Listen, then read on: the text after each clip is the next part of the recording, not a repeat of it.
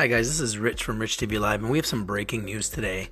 Hexo Hydropothecary Corporation today just inked a deal, a joint venture partnership deal, where they're going to create a new entity, and Molson Coors Canada will own 57.5% of the entity.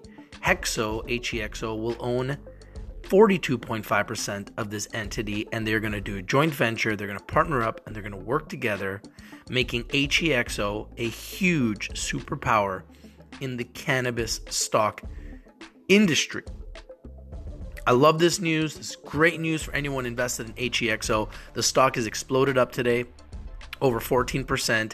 TAP, the stock owned by Molson Coors Canada is also up over 4% on this news today. This is great news for the industry, great news for Molson Coors Canada, and amazing news for HEXO. And you heard it here first from your boy Rich. If you're not winning, you're not watching, follow us on all social media platforms. Go to www.richtvlive.com for more details, more breaking news as it happens.